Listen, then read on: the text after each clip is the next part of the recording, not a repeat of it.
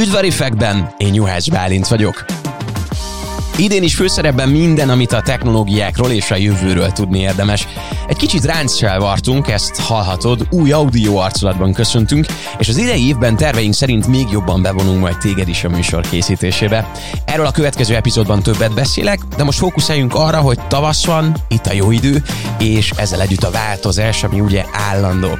A Rifek Podcast mai vendége Ürge Forszász Diana fizikus, a környezettudományok doktora, az ENSZ klímajelentéseket készítő testületének alelnöke, és a CEU oktatója ő, akivel arról beszélünk, hogy mitől egyértelmű az, hogy a klímaváltozást mi az emberek okoztuk, és milyen tényezőkben különbözik a természetesen bekövetkezendő változásoktól.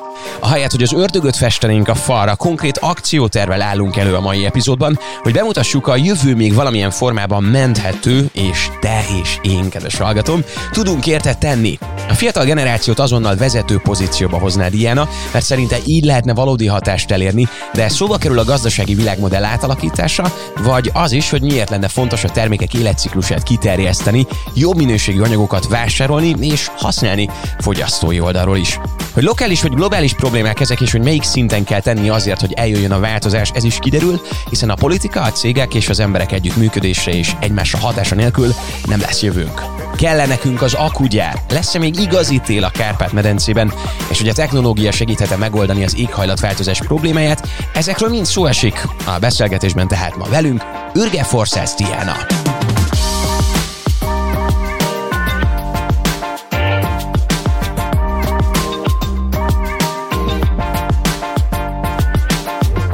Melyik a legjobb kép, vagy olyan videó, ami a klímahelyzetünket most tudná illusztrálni? Van esetleg ilyen a fejedben? Vagy te mondjuk milyen képet választanál ahhoz, hogy hol állunk most? Minden, ami van, azt érinti az éghajlatváltozás, az egész életünket, és persze lehet az olvadó jeget behozni, a rovar apokalipszis az ugyanolyan szörnyű, viszont az, hogy elfogynak a rovarok, azt nagyon nehéz képileg illusztrálni. Van egy pár nagyon jó videó, amiket nagyon szeretek, egy pár éve volt egy két perces nagyon jó videó, és talán Julia Robertsnek egy rettenetesen jó videó, hogy hol áll a föld, és az tényleg nagyon megrázó és meg megdöbbentő. És Van esetleg egy olyan momentum az életedből, amikor a klímaváltozás a te saját bőrödön is megtapasztalás alatt volt, hogy úristen, ez tényleg itt van, jelen van közöttünk? Szerencsére ilyen katasztrófa szinten nem. Nem katasztrófa szinten, viszont hát azért a tavalyi nyár, az azt gondolom, hogy az nagyon durva volt, és, és talán ahol engem érintett nagyon volt egy nyár, amikor mindenféle több betegség nagyon levett a lábamról, és akkor nagyon féltem, hogy egy hőséghullám az esetleg, ha jött volna, hála jó Istennek, abban a nyáron nem jött semmi vészes hőséghullám, de akkor azon nyáron jött volna, akkor nagyon féltem volna, hogy ezt túlélem Hát ami pedig azért nagyon érint, bár nagyon sajnos ez egy nagyon luxus érint, de Hát a családom nagyon szeret síelni és sífutni, én nagyon most sífutó mániás lettem, és nagyon szomorú, hogy ezt gyakorlatilag már erre a dologra szinte keresztet vethetünk. Ez egyre inkább csak egy nagyon gazdag elitréteg luxusa kezd lenni, valamint az, hogy annyira kiszámíthatatlan, mert még a gazdag elitréteg is, hogyha előre lefoglalja a szállodát, és oda megy, és abszolút semmi hó nincs, még, mert eddig még azt gondoltuk, hogy lehet művóval elintézni, de amikor annyira meleg van, akkor a hóágyok sem működnek. Nagyon aktuálisak tudunk lenni, mert szerintem én a saját életem legenyhébb telén vagyok túl. Tehát én is Lengyelországban láttam idén, illetve Ausztriában havat. Ezen kívül nem volt semmi extra az idei szezonban. Ez innentől fogva természetes lesz, vagy így lesz, vagy most még számíthatunk arra, hogy márciusban vagy áprilisban valami történik, és elcsúsztak mondjuk a hónapok. Mind a kettő. Az egyik az az, hogy sajnos az biztos, hogy egyre inkább átlagos lesz, hogy, hogy nagyon kevés havat fogunk látni a télen, és egyre azt látjuk, hogy nagyon lecsökkent már így is a fagyos napok száma a télen, ami végül is bizonyos szempontból nem rossz, hiszen uh, ugye most télen is nagyon jó volt, hogy kevesebb volt, kevesebb gázra volt szükség, nem fagyoskodtunk, pedig nagyon féltünk ettől a téltől, tehát igazából most ezen a télen csak áldani kell, és én itt panaszkodom a sérés miatt, de hát egy csomó embernek itt komolyan az életéről lehetett szó, mert hogyha túl hideg van, akkor bizony nagyon megnövekszik a halálozás, nem csak amiatt, hogy sokan megfagynak az utcán, hanem amiatt csak, hogyha nincs rendesen felfűtve az otthonunk, és nagyon sok ember van Magyarországon, még most is, aki nem tudja rendesen felfűteni az otthonát, kb. 20%-ra becsüljük az úgynevezett energiaszegény családok számát, és bizony, ha nem tudja fölfűteni az ember egy rendes hőmérsékletre, akkor sokkal könnyebben elkapjuk akár az influenzát, akár a tüdőgyulladást, a gyerekek is jobban kimaradnak az iskolából, a kereseti lehetőségei később emiatt rosszabbak. Tehát összességében ez egy nagyon rossz hatás. Bizonyos szempontból jó, hogy nem lesznek ilyen hidegteneink. Viszont hát nyilván mezőgazdaság szempontjából azért nem biztos, hogy annyira örülünk neki, mert hozzá vagyunk szokva az egész termelési kultúránk, a termelési módszereink, az egész ökoszisztémánk hozzá van szokva ahhoz, hogy télen azért a hideg megtizedeni, például bizonyos kártevőket, és így tovább, és egy egész más ökoszisztéma fog kialakulni. Ettől lehet, hogy gyakrabban fogunk például májusban vagy márciusban ilyen extrém hidegeket, vagy akár na, hatalmas hóeséseket tapasztalni, ugye, de még fiatal vagy, de talán emlékszel, gyerekkorodban volt egyszer, hogy májusban ilyen hatalmas hóesés volt, amikor így a bükben a fák nagy része letört egyszer, mert nem bírtál a sok hót és így tovább. Volt ugye március 15 egy nagy hóesés, és igen, azt látjuk, hogy, hogy ezek azért olyan érdekes módon, vagy akár a fagykárok is, azt látjuk, hogy egy kicsit nő a fagykárok száma, bár erről még meteorológiailag, statisztikailag nincs teljes bizonyíték ez is nagy valószínűséggel együtt jár az éghajlatváltozással. Az egyik elmélet, amit nagyon sok tudós elfogad, bár még nincsen teljes egyetértés ezzel kapcsolatban, hogy az történik, hogy az északi sark fölött ugye van egy ilyen, úgy képzeljük el, egy sapkát, egy ilyen áramlás, és akkor a sapkának képzeljük el, mintha egy prém lenne az, ami úgy az az áramlás, az úgy ott tart az északi sarki hideget. És amiatt, hogy nagyon elolvasztottuk azt az északi sarki jeget, egyszerűen hihetetlen, hogy csak a te életedben, bár nem tudom, lehet, hogy te túl fiatal vagy, de mondjuk egy kicsit többen, mint a te életed, az alatt az északi jegének, a tömegének a háromnegyedét elolvasztatok. Háromnegyedét. Ennyi élet alatt.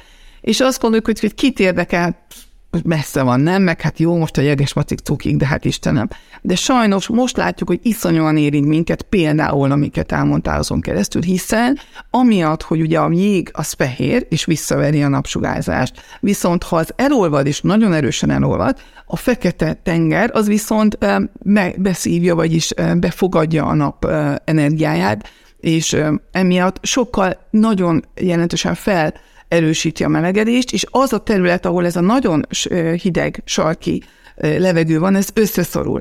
És ez egészen megváltoztatja az északi salk körüli légközési viszonyokat. Ez a sapkán levő prém, amit mondtam, ez így elgyengül, és ez így időnként így, így kinyúlik, és lecsúszik egészen, és amikor ez így lecsúszik, akkor az északi sarki, amikor ennek a prémnek az egyik ilyen hulláma lecsúszik, a bal hideg belecsúszik, és lejön a kontinensek fölé, akkor ott nagyon hideg tud lenni, és ez, ez tapasztaljuk ugye Észak-Amerikában is volt idén egy ilyen nagyon hideg hullám, és ez nyugodtan megtörténhet akár tavasszal is. És az a baj, hogy azt is látjuk, hogy pontosan ennek az eredményeképpen lassabban mennek a frontok, tehát jobban be tud ragadni egy-egy ilyen front, ezért vannak azért, hogy a hullámok és az asszályok is esetleg nagyobbak, mert tovább tud dekkolni egy ilyen, de ugyanígy tovább tud dekkolni mondjuk egy csapadékos front is, és emiatt sokkal nagyobb az áradás veszély is de emiatt lehet, egyre gyakrabban lehet azért, de továbbra is ritka lesz, de lesz olyan valószínűleg, hogy ilyen nagyon intenzív tavaszi hó vagy hideg mikor gyorsultak fel az események, mert ahogy mondtad gyerekkoromban, én emlékszem arra 96, 97 vagy 98-ban volt egyszer, én Veszprém megyei vagyok ott, nálunk a Bakonyban eszméletlen hó volt, nem jöttek be a buszok a faluba, emlékszem apukám magasságú hó volt, és ő húzott magával a szánkon, hogy valahogyan elérjünk valami tömegközlekedési eszközt. Na hát ilyen már nem nagyon van. Viszont a gyerekkoromból ugyancsak emlékszem arra, hogy tanultuk, hogy igen, szelektíven kell gyűjteni a hulladékot, igen, figyeljünk erre oda, és akkor még kifejezetten emlékszem tényleg Ovi, illetve alsó tagozatból, hogy úgy tűnt, mintha megmenthető lenne ez az egész azzal, hogy mi mondjuk cselekszünk már ott, és hogy oké, ha mi szelektíven gyűjtjük, ha odafigyelünk, akkor ennek, ebből lesz változás, de ez már több mint húsz éve volt és nem nagyon lett változás, inkább a rosszabb irányba. Tehát én például a saját életem alatt éreztem azt, hogy felgyorsultak az események. Tényleg ez az elmúlt húsz év az, ami ennyire begyorsította a változásokat, vagy csak most érkezett meg mondjuk az ipari forradalmak, és minden, ami az 1900-as években történnek a, hát hogyan mondjam, hozadéka. Abszolút most lett begyorsulva a folyamat. Az igaz, hogy az ipari forradalomban indult ez az egész történet, legalábbis az éghajlatváltozást okozó üvegházhatású gázoknak a kibocsátása, hiszen akkor kezdtünk el szenet, olajat és földgázt égetni egyre többet, de azért ez még mindig viszonylag minimális volt, csak úgy évről évre egyet, egyre többet égettünk ebből, és különösen a második világháború után, akkor elkezdődött ugye a közlekedés, az autózás, az olajhasználat növekedni. De ennek ellenére, mivel ez fokozatosan nő, minden évben egyre nő a kibocsátásunk. Azt kell nézni, hogy például 1990 óta amióta, nagyjából amióta beszélsz, amióta van egy ENSZ éghajlatváltozási keretkezményünk, azóta bocsátottuk ki a kibocsátásoknak a legnagyobb részét, most már most hirtelen el, elfelejtettem a pontos számot, de jóval több, mint felét azóta bocsátottuk ki, és előtte az gyakorlatilag semmi nem volt. És itt tényleg látjuk, hogy az utóbbi egy-két évtized, ami alatt nagyon sok mindent felgyorsult. Például, ha csak azt mondom, hogy igaz, hogy 2020-ban volt az, már túl léptük azt, hogy több ember által gyártott anyag van a világban, mint élő biomassa, tehát az élő anyag. De ugyanakkor ez szintén az, az ezredforduló óta gyorsult föl nagyon, azóta meg háromszorozódott például a műanyag gyártásunk és a mesterséges anyagok eh, gyártása, tehát előtte szinte semmi nem volt ahhoz képest, amit most csinálunk. Ugyanígy a légkörben a széndiokszid koncentrációja az most gyorsult föl az elmúlt eh, egy-két, mondjuk három-négy évtizedben eh, nőtt igen jelentősen. Ennek ellenére nem mondanám azt, hogy nem történt semmi, nagyon fontos volt, hogy elkezdtétek szelektíven gyűjteni a hulladékot, nagyon fontos volt, hogy elkezdtünk, aki elkezdett ezen gondolkodni és másképp élni, hiszen ha ezt nem tettük volna, jóval rosszabb lenne már most a helyzet. Tehát ezt nagyon fontos megérteni, hogy, eh, hogy ez egy nem egy digitális dolog, vagy nincs semmi, vagy vége a világnak. A kettő között nagyon nagy átmenet van, és igaz, hogy a nagyon rossz irányba megyünk, de még nagyon sok minden megmenthető, és ezt nagyon fontos megérteni, hogy még most még csak 1,2 Celsius fokot megelegedett a globális átlag hőmérséklet, amire a hallgatók nagy része azt mondja, hogy egy fokot, most emiatt hallgatok, egy órát cseszek el az életemből, hát nem. Minek? Hiszen észre se vesszük, nem? Hogy mondjuk, ha az egyik szobában egy fokkal melegebb van, vagy hidegebb, ezt észre se vesszük. Mégis ez az egyetlen egy kicsike, icike, picike fokocska, ez már ilyen iszonyú nagy hatásokkal van a világban, amit most már egyértelműen ki tudunk mutatni. Azt is most már egyértelműen ki tudjuk szinte mutatni, hogy melyik az a szélsőséges időjárási jelenség, melyik az a hatalmas áradás vagy hatalmas asszály, ami amúgy is bekövetkezett volna, hiszen régen is voltak szélsőséges események, nem minden, ami katasztrófa, az az éghajlatváltozás eredménye, de elég jól meg tudjuk mondani, hogy mennyivel valószínűbb ez, és mennyivel gyakoribbak ezek most már az, éghaj, az ember okozta éghajlatváltozásnak köszönhetően, és néhány ilyen eseményre rá tudjuk mondani, hogy egyértelműen nem történhetett volna, ha nincs ember okozta éghajlatváltozás. Például a tavalyi nyár nagyon valószínű, ez a hatalmas európai hőség, nagyon valószínű, hogy nem történhetett volna ember okozta éghajlatváltozás nélkül. Ugyanígy a pakisztáni áradások ugyanazok történhettek volna, viszont nagyon-nagyon kevéssé valószínű, hogy egy olyan mértékű áradás megtörténik a Földnek az régiájában, vagy például amikor emlékeztek talán a hallgatók is, hogy másfél éve nyáron Kanadában és Észak-Amerikában volt ilyen közel 50 fokos, gyakorlatilag 50 fokos hőség napokig, ami nagyon eh, nagy gazdasági károkkal járt aztán később, amiről persze nem hallottunk, mert csak addig hallunk róla, amíg éppen 50 fok van, amíg ez ilyen szörnyű, és extrém, de ahogy az, az, a dominó hatás az utána jött, arról nem annyira szólt már a fáma, de az is arra kimondtuk, hogy gyakorlatilag lehetetlen lett volna ember okozta éghajlatváltozás nélkül. Tehát igen, az utóbbi két-három évtizedben durvult be nagyon, egy fokot, 1,2 fokot melegettünk eddig, viszont és valószínűleg az következő öt évben, de legalább a 2030-as évekre már el fogjuk érni a másfél fokot, hogy másfél fokot melegedjen. Viszont a tudomány azt mondja, hogy még meg tudjuk állítani nagyjából másfél fokon ezt a melegedést, bár ennek majd te leszel a, igazából a, a tesztje meg a hallgatók nagy része, hogy tényleg, legalábbis ha, ha mindent megteszünk, akkor is sikerül ott megállítani. Mindegy, nem az a lényeg, hogy pontosan hol, csak hogy akkor még ha most tényleg mindent megtennénk, akkor még a nagyon rossz hatások nagy részét el lehetne kerülni. És ez nagyon fontos megérteni, hogy a következő egy-két évtized az kardinális, tehát tényleg életbevágó, hiszen nagyon nem mindegy, hogy az év, év, évszázad második felére a te életedben négy-öt fokkal lesz melegebb, de akár három-négy fokkal lesz melegebb, vagy megtartjuk másfél fokon. Hiszen látjuk, hogy egyetlen egy fok már milyen hatalmas hatásokkal jár. Hol van ez a felelősség, vagy kinél van a felelősség abban a tekintetben? Én azt veszem észre az összes barátomon, hogy mindenki szelektíven gyűjti a szemetet, megyünk a kis zöldséges szütyővel a zöldségeshez, nem kapcsoljuk fel hat emeletre a lámpát, hanem tényleg próbálunk mondjuk világítani. Tehát, hogy olyan alapvető dolgokat véghez viszünk, ami nem kerül nekünk pénzbe, csak maximum egy kis erőfeszítésbe. Na de ezt tesszük mi emberek. Hol van a felelőssége a cégeknek, vagy a politikának, vagy a globális összefogásnak? Tehát hogy lesz olyan elválasztó vonal, amikor valaki kijelenti, hogy már pedig ezt így kell, és az mindenkire hatása lesz, mindenki beáll ebbe a sorba és megteszi ezeket a lépéseket, mert én úgy érzem, hogy mi hiába gyűjtögetjük szelektíven a szemetet, most ez a legegyszerűbb példa, ha mégis azt látom, hogy elmegyek a Mátrai erőmű mellett, ami ott pöfög, és hogy mégis mondjuk döntéshozói szinten, vagy mondjuk egy nyereség érdekelt globális vállalat szintén nem jön a zöld jövő, csak egy kicsit ilyen greenwashing van. Hú, hát ez nagyon-nagyon sok, nagyon fontos kérdés volt egy csokorban, úgyhogy megpróbálok válaszolni, nem mindenre válaszolok, nyugodtan eh, kérdez vissza. Mindenre szükség van, nincs olyan, hogy ez vagy az vagy amaz, és az az igazság, hogy minden nálunk kezdődik, hiszen a politika és a cégek is akkor fognak lépni, ha érzik, hogy mi ezt elvárjuk tőlük. Addig, amíg nincs egy nyomás a választótól, és nincs egy nyomás a fogyasztótól, akkor miért lépjenek? Hülyék lesznek. És, és tényleg, hát miért? Az, azért az erőfeszítés, azért ezáltal akár a politika, akár a cégek ránk kell, hogy kényszerítsenek bizonyos dolgokat, amik lehet, hogy nem mindig lesznek kellemesek.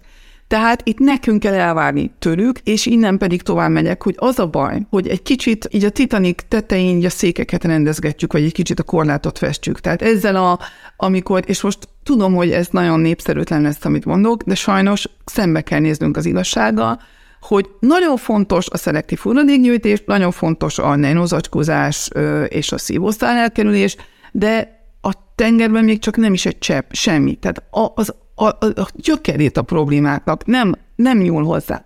És igazából szerintem egy kicsit én attól félek, hogy azért ezeken izmozunk, és ezeken, ezekre gyúrunk, mert igazából a kereskedelmi érdekek elhitették velünk, hogy mi itt a, a jéghegy csúcsán itten, itten reszelgessük a körmünket, és próbáljunk úgy csinálni, hogy azt gondoljuk, hogy marha zöldek vagyunk, ha külön válogatjuk a hulladékot, meg, meg itt a, a, a, a szupermarket nejnozacskójára van a figyelem, de most gondoljunk bele, hogy mondjuk tényleg nem akarom azt honnan jöttem, nem, nagyon jó, hogy ezt csinál, de gondolj bele, hogy csak az a pár nejnozacskó, amit, vagy az összes, ha az összes nejnozacskót életedbe kisküszöbölted, az mondjuk kompenzálja ezt, ha mondjuk megveszel egy műanyag széket például, és nem egy faszéket veszel meg.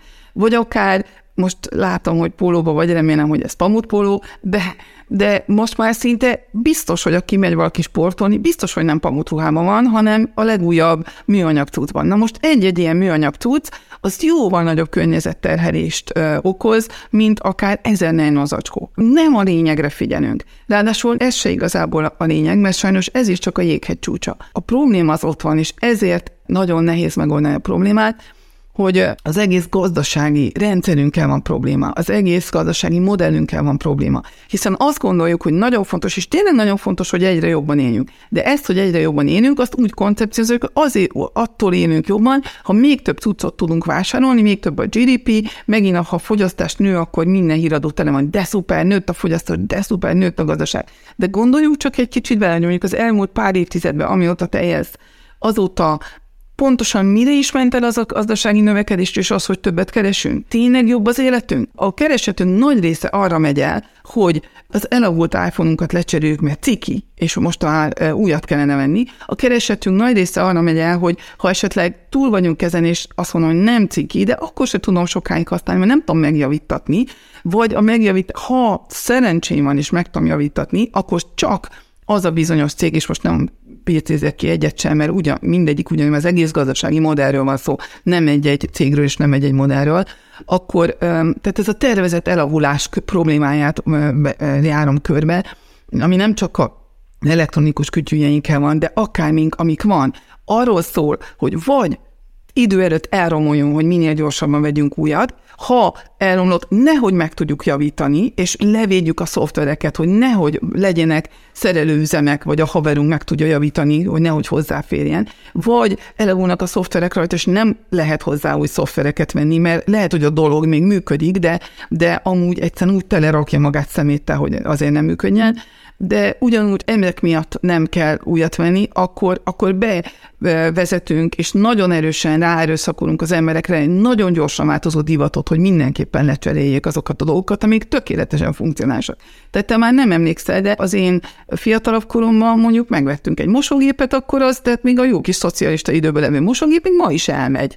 Még ma is látni egy-két zsigulit az, az, az úton és, és tramantot, és itt van. Tehát az, hogy amit akarok mondani, hogy egy olyan fogyasztói társadalomban vagyunk, amely egy olyan illúziót kergetünk, hogy attól lesz nekünk sokkal jobb, ha még többet tudunk vásárolni, és még többet tudunk vásárolni, és az, hogy a munkánkkal járunk ehhez legjobban hozzá. Tehát én azt gondolom, hogy a, ezenek a podcastnak a hallgatói a legtöbbet nem azzal tudják tenni, hogy szelektíven gyűjtik a hulladékot. Az fontos.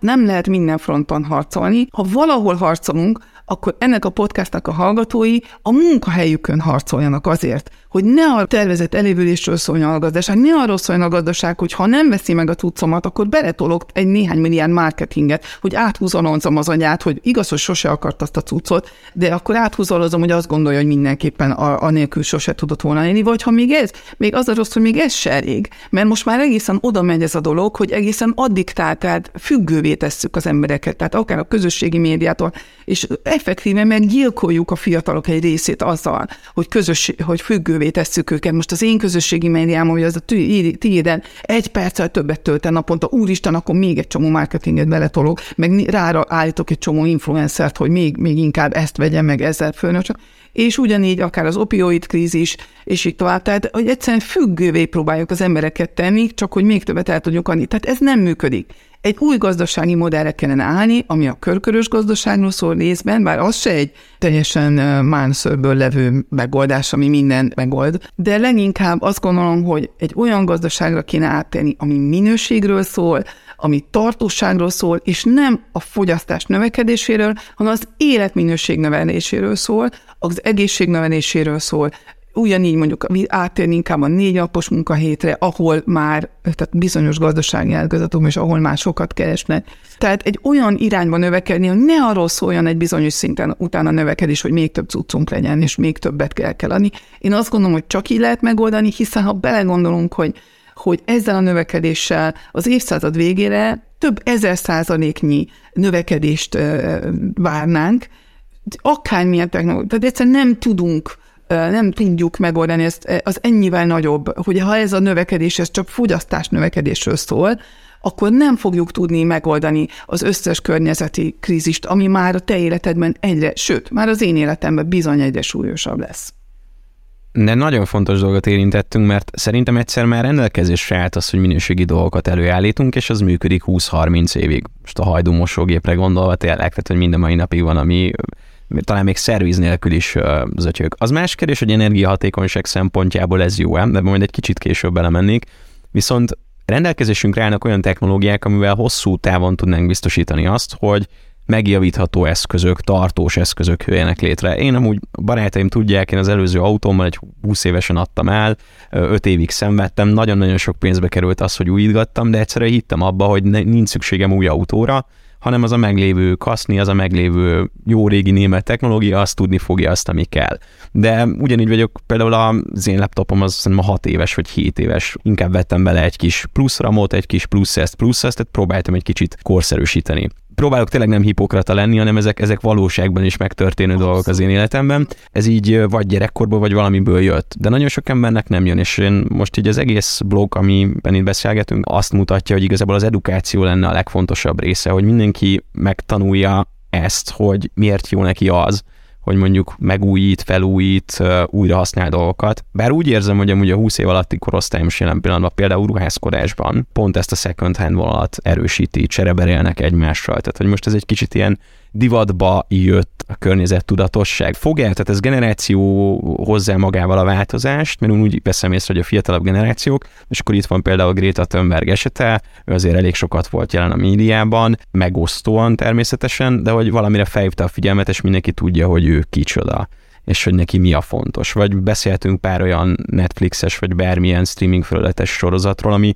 kicsit uh, nagy tudósoknak, vagy közéleti szereplőknek köszönhetően felnyitotta egy kicsit a világ szemét, hogy mi is történik. Erre szerintem a fiatal generáció fogékonyabb. Fognak ők vajon változást hozni? Ez az egyetlen reményem. Én azt gondolom, hogy most ez hozhat egyedül változást, és azt várom, hogy ez a generáció mikor kerül döntési helyzetbe. Viszont azt nagyon fontos látni, hogy az edukáció nagyon fontos, viszont az magában olyan szempontból nem fogja megoldani a dolgot, hogy nagyon jól tudjuk, hogy tehát magatartástudományi kutatásokban látjuk, hogy az edukációból és akár csak a, a tudatosságból is nem feltétlenül lesz cselekvés egy kicsi cselekvés lesz, sokszor rövid idejű életmódváltozás lehet, hogy lesz, de igazán tartós, hosszú távú életmódváltozás nem nagyon lesz. Az más, ha valaki tényleg gyerekkorában, fiatalkorában már így szocializálódik. Tehát ezért iszonyú fontos, nyilván a fiatalok ezért nagyon fontosak. De nézzünk csak más példát. Edukáció. Pontosan tudja mindenki, hogy káros a dohányzás, mégis nagyon sokan dohányoznak. Tehát csak edukációval sose fogjuk megoldani a problémát. Ráadásul tehát az életmódváltozás egy nagyon nehéz dolog. Hiába tudom én, hogy, hogy mit tudom én, máshogy kellene táplálkoznom. Nagyon-nagyon nehéz. Én is pedig elég nagyon tudatos vagyok, de nagyon nehéz feladni bizonyos dolgokat. Egy bizonyos kor után pláne. Úgyhogy azt gondolom, hogy nem csak azt gondolom, ezt mutatja például, ugye említett, hogy a kormányközi éghajlatváltozási testületben vagyok alelnök, és ez gyakorlatilag az ENSZ klíma tudományos szervezete. Mi összegezzük a világ tudományos eredményeit, és ezt próbáljuk emészhető módon, hát különböző szinten, különböző csoportoknak különböző emészthetőségi szinten tálalni, tehát nyilván a 3000 oldalas jelentéseink azok nem mindenkinek emészthetők, de azért a vezető összefoglalók igen, és most ez a reklám helye, hogy március közepén fog kijönni a legutolsó jelentés ennek a ciklusnak, és az a legemészthetőbb változata lesz. Na minden esetre ebben a legutolsó jelentésünkben azt mondtuk ki a tudományt összegezve, ha csak úgy mindenki elkezdene tényleg nagyon-nagyon tudatosan viselkedni és gyűjteni, és így tovább, akkor is nem tudnánk igazából többet megtakarítani, valószínűleg 5%-ot tudnánk csökkenteni a kibocsátásokból. Viszont, ha megtesszük azokat a rendszer szintű változásokat, hogy mindenkinek legyen könnyen lehetősége életmódváltásra, vagy esetleg ne is kelljen életmódváltás, hanem ez legyen a kényelmes, a, a könnyű választás, akkor, akkor viszont 70%-kal tudnánk csökkenteni a kibocsátásokat. Nagyon nagy különbség. És ezt kell megérteni, hogy nagyon sokunknak hiába erőlködünk magunk, nincs, mert a rendszer nem olyan. Tehát például beszéltünk a tervezett elavozásról, ha nem tudom ha tönkre megy az autód, akkor is, hogyha hiába próbálod javítani, és erőködsz, és iszonyosokat rááldozol, de ha lenne egy olyan törvény, és sok országban már van, és nagyon remélem, hogy most már lassan EU-s törvény is lesz, hogy a tervezett elavulás ellen például, akkor már akkor hozzáférnénk az olcsó szervizhez, akkor a haverod is meg tudná bütykölni esetleg az elromlott telefonodat, akkor kik tudná, most itt van a, a, a képernyő, a telefonom képernyője, ami el van törve, de nem, mert olyan rohadt drága javítatni közben, igazából összesen nagyon olcsó kicserélni azt a rohadt kis üveget. És így tovább. Tehát ez az egyik. A másik pedig például akár a közlekedésünkkel. Én biztos lehet, és biztos, hogy majd föl is fogják ellenem hozni, hogy én is sajnos sokat autóval járok. De nem szeretnék autóval járni. Életemben legboldogabb akkor voltam, amikor Ausztriában éltem egy kis faluban, és egy évig be se indítottam, három évig én be se indítottam a motorját az autónak, mert mindenhol el tudtam rollerrel vagy gyalog menni, a boltba, a múzeumba, a parkba, az iskolába, a munkahelyemre, és mindenhol. Tehát azt gondolom, hogy ez a megoldás, hogy a városainkat átszervezzük 15 perces városokká, hogy ne kelljen autóba ülni. A gyerekem hiába nagyon könyörög és rágja a fülemet, hogy engedjem iskolába biciklivel, nem engedem iskolába biciklivel, mert nem akarom, hogy meggyilkolódjon a Nagykovácsi úton, vagy, vagy más veszélyes úton. Tehát ha viszont lenne egy biztonságos kerékpárinfrastruktúra, ha, ha lenne egy olyan 21. századi megosztott tömegközlekedési rendszer, ami 21. századi appalapú, kereslet alapú és igény alapú, és nem pedig fix útvonalakon, fix menetrendekkel közlekedő, vagy üres, vagy dugig levő buszok, akkor ki lehetne szolgálni a mai közlekedési, egy város közlekedési igényét a jelenlegi járművek 3%-ából, fölszabadulna rengeteg sáv, rengeteg park, a parkolóhelyek 99%-a felszabadulhatna, és így tovább. Iszonyú jók lehetnek a városok, vissza tudnánk költözni, nem kellene szuborbanizálni, tehát nem kellene kiköltözni a városokból, hogy zöldbe legyünk, mert vissza tudnának jönni a parkok, és újra élhető, tiszták lennének a belvárosok, mindenhol lehet élni. Tehát amit illusztrálni akarok, hogy itt rendszer szintű változás kell ahhoz, hogy mindenki meg tudja tenni azt a kis magáét. Ehhez viszont nagyon kellenek a fiatalok, mert nektek kell kikövetelni vagy akár a Greta Thunberg féle mozgalomnak, bár ez sok helyen sajnos, tehát az országok legnagyobb részében be van tiltva mindenféle tiltakozás, tehát az nem fog segíteni, de, de én azt gondolom, hogy azért valahol mindenütt van a fiataloknak valahogy szava, ha máshogy nem, akkor a cégeken keresztül, hiszen a cégek nagyon-nagyon aspirálnak a ti költésetekre, hiszen nekik nagyon fontos, hogy ti lesztek nem sokára a legnagyobb fizetőképes kereslet, és hogy ti kinek adjátok a pénzeteket, ez rettenetesen fontos nekik, tehát igenis befolyásotok van, és ez nem csak az, hogy, hogy mit veszek le a boltban, hanem, hanem pontosan a podcastok, beszélni róla, tehát minél nagyobban, tudatosabban kell nyomást helyezni, azt hiszem, hogy mind a politikai vezetésre, mind, és ez nem csak a nagy politika, de az önkormányzatok szintén, és akármi, és, és a cégekre is, hogy meglegyenek azok a rendszer szintű változások, hogy megtörténjen ez a, ez a forradalom. Választ kaptunk, tehát hogy tudunk mi ezért tenni, de csak akkor tudunk cselekedni, hogyha fölöttünk már megszületnek azok a döntések, aminek segítségével könnyen tudunk mi ebbe a rendszerbe asszimilálódni. Hát akkor csak most nagyot cselekedni, de azért addig, addig is lehet csinálni, addig is fontos a szelektív hogy minden, hát amiket te csinálsz, az igazán fontos. Próbálkozunk. Viszont a nagy kérdés az az, hogy technológiával, amivel már egy csomó mindent elértünk, Tudunk-e segíteni az éghajlatváltozáson? Gondolok itt arra, hogy létrehozunk olyan mesterséges intelligenciát, ami nem tudom, átalakítja az időjárást. Ugye hallani arról, hogy itthon ezüstjodidot lőnek fel például, hogy ne legyenek olyan óriási felhőszakadások, ami elveri a terményeket. Ez egy kicsit már ilyen furcsa és science fiction, hogy beleavatkozunk tényleg a természeti törvényekbe, de hogy mondjuk ez segíthet-e abban, hogy ez a másfél fok ne legyen annyi, vagy ne jöjjön ez az idő intervallum, vagy ne jöjjön hozzánk ilyen közel a klímaváltozás, vagy felesleges, itt tényleg az emberek fognak cselekedni, és rajtuk áll minden. Ez egy nagyon-nagyon jó és nagyon fontos kérdéskör, és ugye egy többféle technológia csoportról beszélünk. Egyrészt mindenképpen nagyon fontos a technológia viszont nagyon kell vigyázni a technológiákkal is azt, hogy mit várunk a technológiáktól.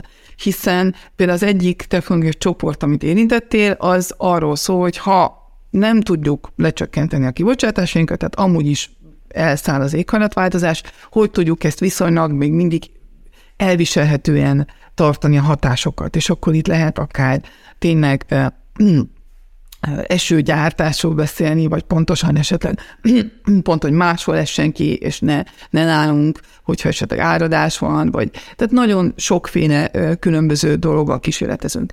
Az egyik az az, hogy vannak ebből már olyan módszerek, amiket már második világháborúban is és azóta is alkalmaznak. Azért azt kell ezekről tudni, hogy nagyon a siker, az, ezeknek a sikeressége az, az azért tudományosan nagyon megosztott, és nagyon viszonylag kevés a sikeressége. És összességében a hatása néha még helyileg is több a rossz hatása, mint a jó hatása. Ezeket érdemes úgy kutatni, hogy közben ne csináljunk túl sok rosszat, hogy, hogy azért tényleg, mert biztos, hogy, hogy jönnek még rosszabb helyzetek is, hogy, hogy azért egy mondjuk ilyen, mondjuk egy, egy ilyen pakisztáni áradások, amik, ahol 20 ezer embernél is több pusztult el, hogy egy ilyet megakadályozzunk, még akkor is, ha esetleg más negatív hatásai lesznek rövid távon, vagy, vagy egy olyan osztály, ami, ami most nyáron volt, hogy ne menjen a kukorica termésünknek a háromnél, de tehát, hogy ezeket azért megpróbáljuk megakadályozni. Nyilván ezekkel azt gondolom, hogy, hogy tanulmányozni kell, de nagyon fontos megérteni, hogy mind a, mind, mindig, ha beleavatkozunk az éghajlati rendszerbe, ott azért egy kicsit jó Istent játszunk, és, és nagyon sok ne, előre láthatatlan következménye is lehet ezeknek a dolgoknak. Ez az egyik. A másik technológia csoport az az, amikor az abban reménykedünk, hogy hát jó, de lehet, hogy, hogy meg lehetne azt oldani egyszerűen mondjuk például a nap letekerésével, nem? Hogy ne legyen olyan intenzív az a, a, a nap. Tehát mit tudom én, voltak ilyen tervek, meg most is azért nézik, hogy gigantikus tükröket ki lőni az űrbe, vagy, vagy,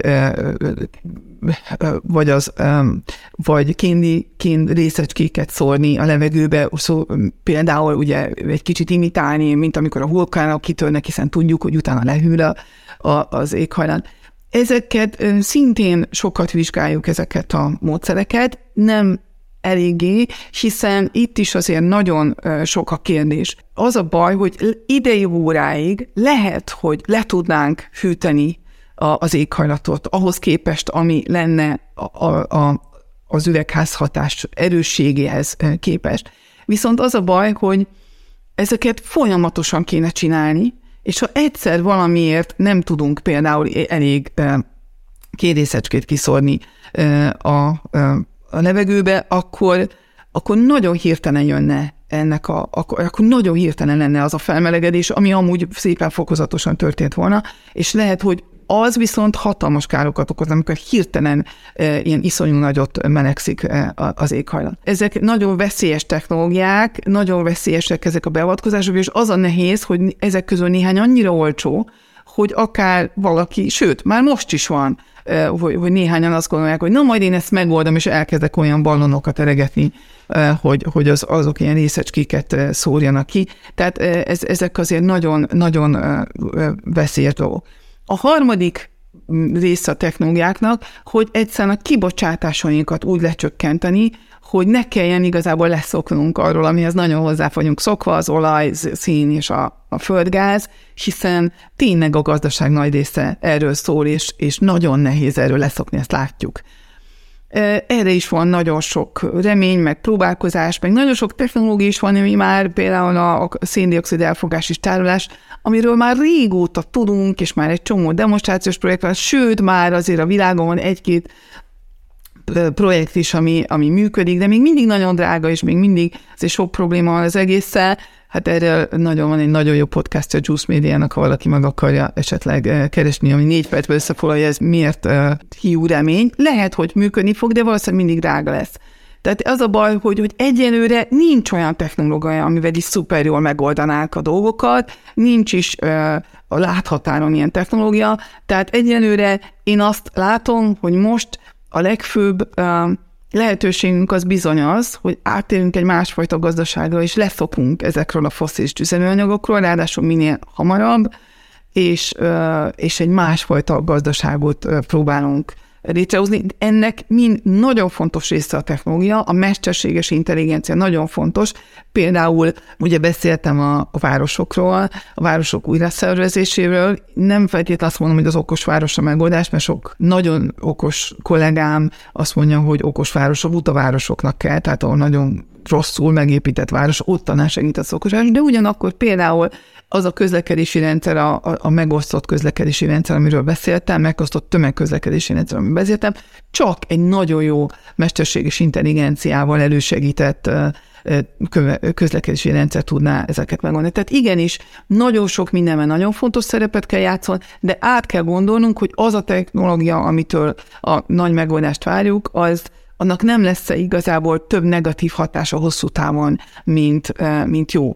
Például ugye az elektromos közlekedés, most azt istenítjük, hogy hú, de az, az majd mindent megold, vagy sokáig azt gondoljuk, hogy mindent megold, és hoppá, itt van ugye az akkumulátor gyárakkal kapcsolatos vita, vagy hát társadalmi felhődülés, most szembesülünk azzal, hogy az elektromos autók sem, sem málna szörppel mennek, és mondjuk sört bocsátanak ki, hanem, hanem bizony, annak is van komoly környezetszennyezési problémák ezzel kapcsolatban, és most még csak nagyon kevés elektromos közlekedés van. Ha mindent átteszünk közle- elektromos közlekedésre, iszonyú mértékű ilyen problémáik lesznek, tehát ez megint csak egy figyelmeztető, és emiatt sajnos azt kell, hogy mondjam, szinte örülök, hogy jött ez a probléma, hogy ereszten minket, hogy, hogy, hogy bizony nincs ingyen ebéd, nincs ingyen energia, nem ritka az olyan technológia, aminek nincsen nincsen környezeti hatása, és leginkább, amit elmondtál, a mesterséges intelligencia, a digitális technológiák olyanok,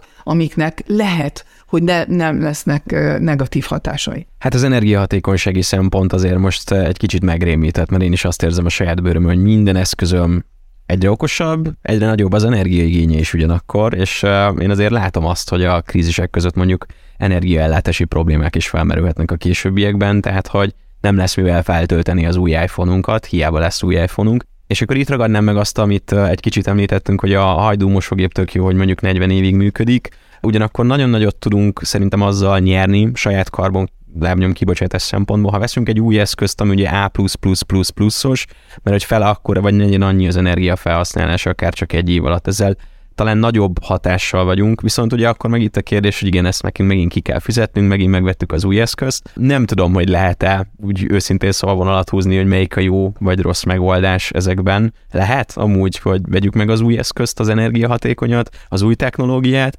ugyanakkor akkor ezt a meglévő gazdasági modellt akkor erősítjük ezzel, vagy tényleg az, hogy ha majd megszületik az igény részünkről arra, hogy a gyártók tényleg olyan 10 évig, 20 évig használható hűtőket áruljanak ismételten, ami nem csak hogy energiahatékony, hanem tényleg nem avul el olyan egyszerűen, akkor az lehet egy ilyen előrelépés vagy meg, megoldás. De akkor ezt nekünk kell ki harcolni igazából. Hát nem, mert hogyha lenne egy ilyen törvény, akkor azért kénytelenek lennének olyat csinálni. Tehát ha lenne mindenre kötelező 5 év garancia, vagy hát nyilván a berendezéstől függően olyan kötelező garancia, akkor, akkor azért ők is vigyáznának, mert nekik lenne költség. Kötelező lenne a javíthatóság, kötelező lenne a szoftvereket nyilvánosságra hozni, akár a weboldalán, tehát mindenkinek elérhetővé tenni a szervizeknek is, és így is így tovább. Alkatrészeket kötelező lehessen hogy más is gyárthasson is, és legyen erre lehetőség, hogy tudják gyártani, és így tovább. Ez nagyon nehéz kérdés, de én akkor is azt gondolom, hogy ha most így egy ökölszabályt akarunk, tehát a, ha, ha most melyik jobb, én azt gondolom, hogy akkor is jobb, ha elpöfög az a, az a nagyon sokat használó autó, inkább ameddig az azért elpöfög. Miért? Azért, mert szinte minden berendezésnek a gyártásával igazából ma már szinte több, nem csak hogy széndiokszid kibocsátás, mert az a baj, hogy néha nagyon leegyszerűsítjük a problémát a széndiokszidra. De nem csak a széndiokszid, most azt gondolom, hogy az akkumulátorgyárak esetén megértjük, hogy nem csak a széndiokszidról van szó, hanem nagyon sok más szennyezés van minden egyes dolog legyártásával kapcsolatban. És aztán még nem beszéltünk az elhelyezésével. Most még, most még nem jött az a, az a bomba, hogy majd ezeket az akkumulátorokat valahol valahol el kell helyezni. Hol, hova rakjuk a sok eh, elhasznált veszélyes hulladékot? Ki az, akinek a, aki szeretné, hogy a saját kertje végébe, vagy akár az országában, vagy akár valahol, hogy ez, ez hol legyen eh, deponálva. Nem megoldás, nem hiszem, hogy az korrekt megoldás, hogy na, majd elviszük Afrikába, és akkor majd a szegények azok viseljék el, csak azért, mert szegények, és, és nem nem tudnak érte eléggé tiltakozni, vagy, vagy egyéb problémáik vannak, vagy nincs kapacitásuk arra, hogy, hogy ezt megelőzzék. Minden egyes dolog gyártása az nagyon sok újabb környezet, az elhelyezése még több környezetterhelést okoz, tehát igenis lehet, hogy nem energiahatékony, lehet, hogy vacak, de mégis jobb, ha tovább használjuk. És még, még nagyon érdekes dolgot tennék ehhez hozzá, hogy, hogy sokszor a szuper energiahatékony technológia mégis összességében többet fogyaszt, mint a nem szuper, mint a régi, ugyan nagyon ö, ö, energiapazarló, de, de egyszerű technológia. Mondok rá egy, egy pár példát. Például a légkondicionálás. Ugye az Egyesült Államokban már szinte minden épület ilyen automatikusan van légkondicionálva, be van állítva, és így tovább. Viszont és ott lehet, és nagyon energiahatékony rendszerek vannak benne, és szuper, már ilyen commissioning, tehát mindenféle módszer és mesterséges intelligencia minden be van vetve. Mégis a mérések szerint és kutatások szerint jóval többet hasz, fogyaszt egy ilyen épület, így, így megoldott épületnek a légkondicionálása, mint hogyha egyszerűen csak mindenhova be van téve a kis a kis ugye ronda és nagyon energiapazarló ilyen, nem is tudom, hogy hívják majd ezt a split elkönés, tehát ez a, ez a régi... Ventilátor, igazából én sem tudom a nevét. Nem, nem is ventilátor, hanem a, hanem a légkondi, de ami, amit így az ablakba raknak, és amit is mi is, hogyha nagyon, nagyon meleg van, akkor berohanunk a, a, az első szupermarketbe, vagy hipermarketbe, és leszedünk, és gyorsan beszereljük. Miért? Azért, mert ezeket mi kontrolláljuk, és csak akkor kapcsoljuk be, amikor tényleg abban a szobában vagyunk, tényleg szükségünk van, tényleg melegünk van, és így tovább. Viszont az automatikus rendszerek azok, akár ott vagyunk, akár nem, akár milyen a mi hőkomfortunk, mindig, mindig nyomják ezerre. Tehát ezt is figyelembe kell venni, hogy, hogy egy, egy régi rossz technológia mégis akkor, ha tudom, hogy sokat fogyaszt az autóm, akkor kevesebbet fogok venni vele, mert nem akarom kifizetni ezt a benzint. Viszont ha egy marha energiahatékony, nagyon szuper Teslám van, vagy akármi, akkor, ami ráadásul jóval olcsóbb is üzemeltetni, rengeteget fogom, uh, rengeteget fogok vele menni. És összességében a közlekedés nem csak az aktuális kibocsátással okoz problémát, hanem azzal, hogy sok sáv kell, sok parkolóhely kell, sok autót kell legyártani, és így tovább. Tehát összességében én azt gondolom, hogy jobb, hogyha amíg még elpöfög az a régi dolog, addig azt használjuk, de természetesen nagyon jó, hogy, hogy halad a technológia, és amikor már egy újat veszek, akkor, akkor, már, akkor már egy jóval hatékonyabbat fogok venni. Még arra vissza akarok térni, hogy félsz, hogy energiaválság lesz. Kutatások alapján azt látjuk, messze nem használunk annyival több elektromos eh, áramot, az, ezekkel a berendezésekkel, mint amennyivel jóval többet megtakarítunk ezeknek a révén. Ma már mondjuk csak az, hogy, a, hogy egy, egy telefon kivált azt, hogy egy fényképezőgépet, egy GPS-t, egy én nem tudom hány mindenféle berendezést kivált egy ilyen dolog, ezzel rengeteg gyártási energiát is megtakarítottunk, hogy ezt a sok cuccot legyártsuk, Igaz, hogy sajnos ezt mindig le kell cserélni, de mégis összességében ez egyre hatékonyabb és egyre kevesebb energiát használ, és annak ellenére, hogy nagyon sokat használjuk, és nagyon sok mindenre, mégis összességében még mindig a globális össz elektromos áram felhasználás, akkor még mindig csak egy nagyon kis százalékát használják az elektromos berendezések, és mivel ezek folyamatosan még mindig annyival hatékonyabbak tudnak lenni, ezért nagyon sok potenciál van abban, hogy még mindig nagyon sokkal többet tudunk, és többen tudjuk használni, és még mindig nem fog emiatt eh, energiahiány eh, felépni. Igazából én azt vetném föl, hogy ugyanakkor lehet, hogy az adat hatékonyságot is meg kellene fontolni, mert az adattal úgy bánunk, mintha az teljesen ingyen. Tehát mindig ilyen, ilyen csomagokban, ilyen ingyenes csomagokba adjuk. Emiatt az, hogy hát most bekapcsolom a, a Skype-ot is folyamatosan bekapcsolva hagyom, hogy ha tíz napig utazom, akkor is meg tudjam nézni, hogy mit tudom én, minden rendben van a lakásban, vagy, vagy emiatt van a spam, és emiatt van egy csomó ugye visszaérés, mert hogy ingyen, ingyen van az adat, de igazából nincs ingyen az adat, mert ha más nem, akkor az elektromos áram, meg az, a, az, a, ugye a környezeti hatása. Tehát ha azért én azt gondolom, hogy valahol egy kicsit kellene nem is pitjánérkedni, de magas szinten valahol ösztönözni kéne azért az egész digitalizációban az adathatékonyságot is, hiszen az adathatékonyság alapvetően pontosan energiahatékonyság is. Viszont, tehát emiatt nem félek, hogy amiatt, hogy ebből egyre többet használunk, ezért majd nem lesz elég energia, ez, ez szinte biztos, hogy nem. Viszont ami miatt félek, hogy annyira függünk az elektromos áramtól, hiszen mindenünk most már digitálisan van kontrollálva, már ivóvízünk sincsen, anélkül, hogyha nem működik a, a pénzt nem tudunk kivenni, vásárolni semmit nem tudunk, közlekedési rendszerünk nem működik, semmi nem működik, ha nincs áram, és bizony az éghajlatváltozással egyre gyakorabban lesznek olyan szélsőséges időjárási jelenségek, hogy ezek leállnak az elektromos ellátó rendszereink, tehát én inkább emiatt félek, úgyhogy az biztos, hogy az nem baj, hogyha van saját backup megoldásunk. Hát próbáltunk jó pár megoldást előhozni, de igazából az a baj, ez egy olyan téma, amit hogyha megnyitjuk a csapot egyszer, akkor végtelenségig tudunk ebből inni. Én ittam szavaid nagyon szépen köszönöm, hogy egy ilyen átfogó képet kaphattunk amit így összeszedtem ilyen akciótervként magamnak, hogy az energiapazarlás egy kicsit jobban odafigyeljünk, hogy ne pazaroljunk. Az anyaghasználatban az eszközök megjavításával törekedhetünk arra, hogy tartós eszközöket vásároljunk. A fiatalok vezető pozícióban ez majd a jövő zenéje, illetve hogy globálisan ugye inkább a kormányok és cégeknek kell első körben lépniük és ráhatással lenniük ránk, hogy mi tudjunk úgy cselekedni, hogy, hogy ez könnyű és zöld jövő legyen. Még engedj meg két személyes kérdést. Nem rossz az neked, hogy mindig így a neved mellett, amikor valamit nyilatkozol, hogy te vagy a, a, a klímavízjós, vagy nem tudom, hogy egy kicsit így, amikor megnéztem az összes ilyen szalagcímet, hogy miket nyilatkoztál, egy kicsit így mindig ott van mellett a, a neved mellett az, hogy itt most valami vész közeleg. Szereted ezt a szerepet? Kellenek az olyan emberek a médiába, akik így felhívják erre a figyelmet? Én nagyon szeretem ezeket a mondatokat, ki kell mondani ezeket a dolgokat, mert akkor fognak figyelni. Csak baromira érdekelt, hogy mondjuk ez így nem -e, ez van ott mindig a neved mellett, hogy, hogy valamiféle klímaváltozás, és hogy így ütöd a globális médiát. Érdekes, hogy ezt mondod, én nem, biz, nyilván nem keresek rá magamra, úgyhogy fogalmam sem volt, hogy hogy, hogy hogy pozícionálnak általában médiák összességében, és az igaz, hogy a címeket általában nem látom. Tehát a, a, a magukat, a cikkeket átnézem, de a címeket sokszor nem látom, és azt mondták, hogy abban nincs is beleszólás. Úgyhogy ezt úgy mondod, mert ezt nem tudtam.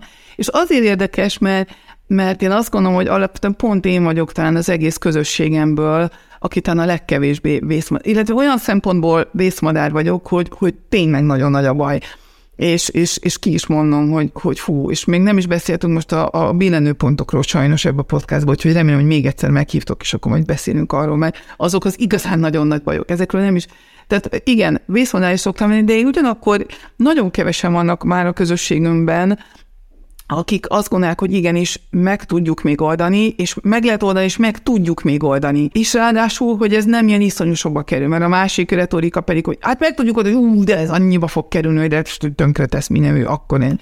Nem. Én látom azokat a megoldásokat, ahol, ahol nem csak, hogy uh, meg tudjuk oldani, hanem igazából még jóval jobb lesz az életünk összességében is, hogyha, hogyha azokat a megoldásokat választjuk.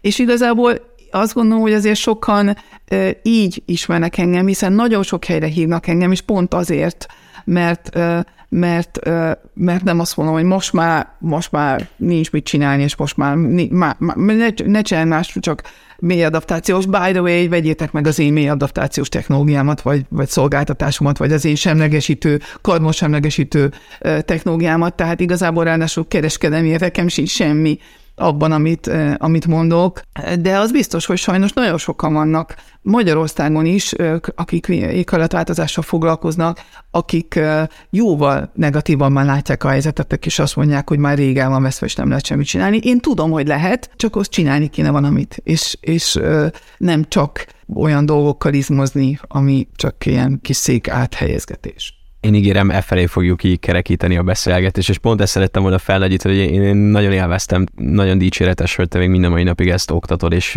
ezzel foglalatoskodsz, és ezt így terjeszted a fiatalok és diákok körében, mert abszolút kellenek az ilyen szereplők asztrofizika, ha jól tudom, ezzel foglalkoztál, hogy ez még megvan a csillagok vadászata, jelen van-e még az életedben, vagy most már csak a földre fókuszálsz? Nagyon köszönöm, hogy megkérdezted, még mindig ott van ez a szerelem bennem, és most is annyira izgatott voltam az üstökössel kapcsolatban, mert azt tudom, hogy amikor egyetemista voltam, a hatalmas álmom volt, hogy lássak egy üstököst, és úgy vártam, hogy jön a héli üstökös, és nem lehetett látni a héli üstökös, és úgy hogy úristen, 80 évre vissza, de én már nem fogom többet látni, és mi ezt, és most itt az üstökös látható, és nem volt időm megnézni.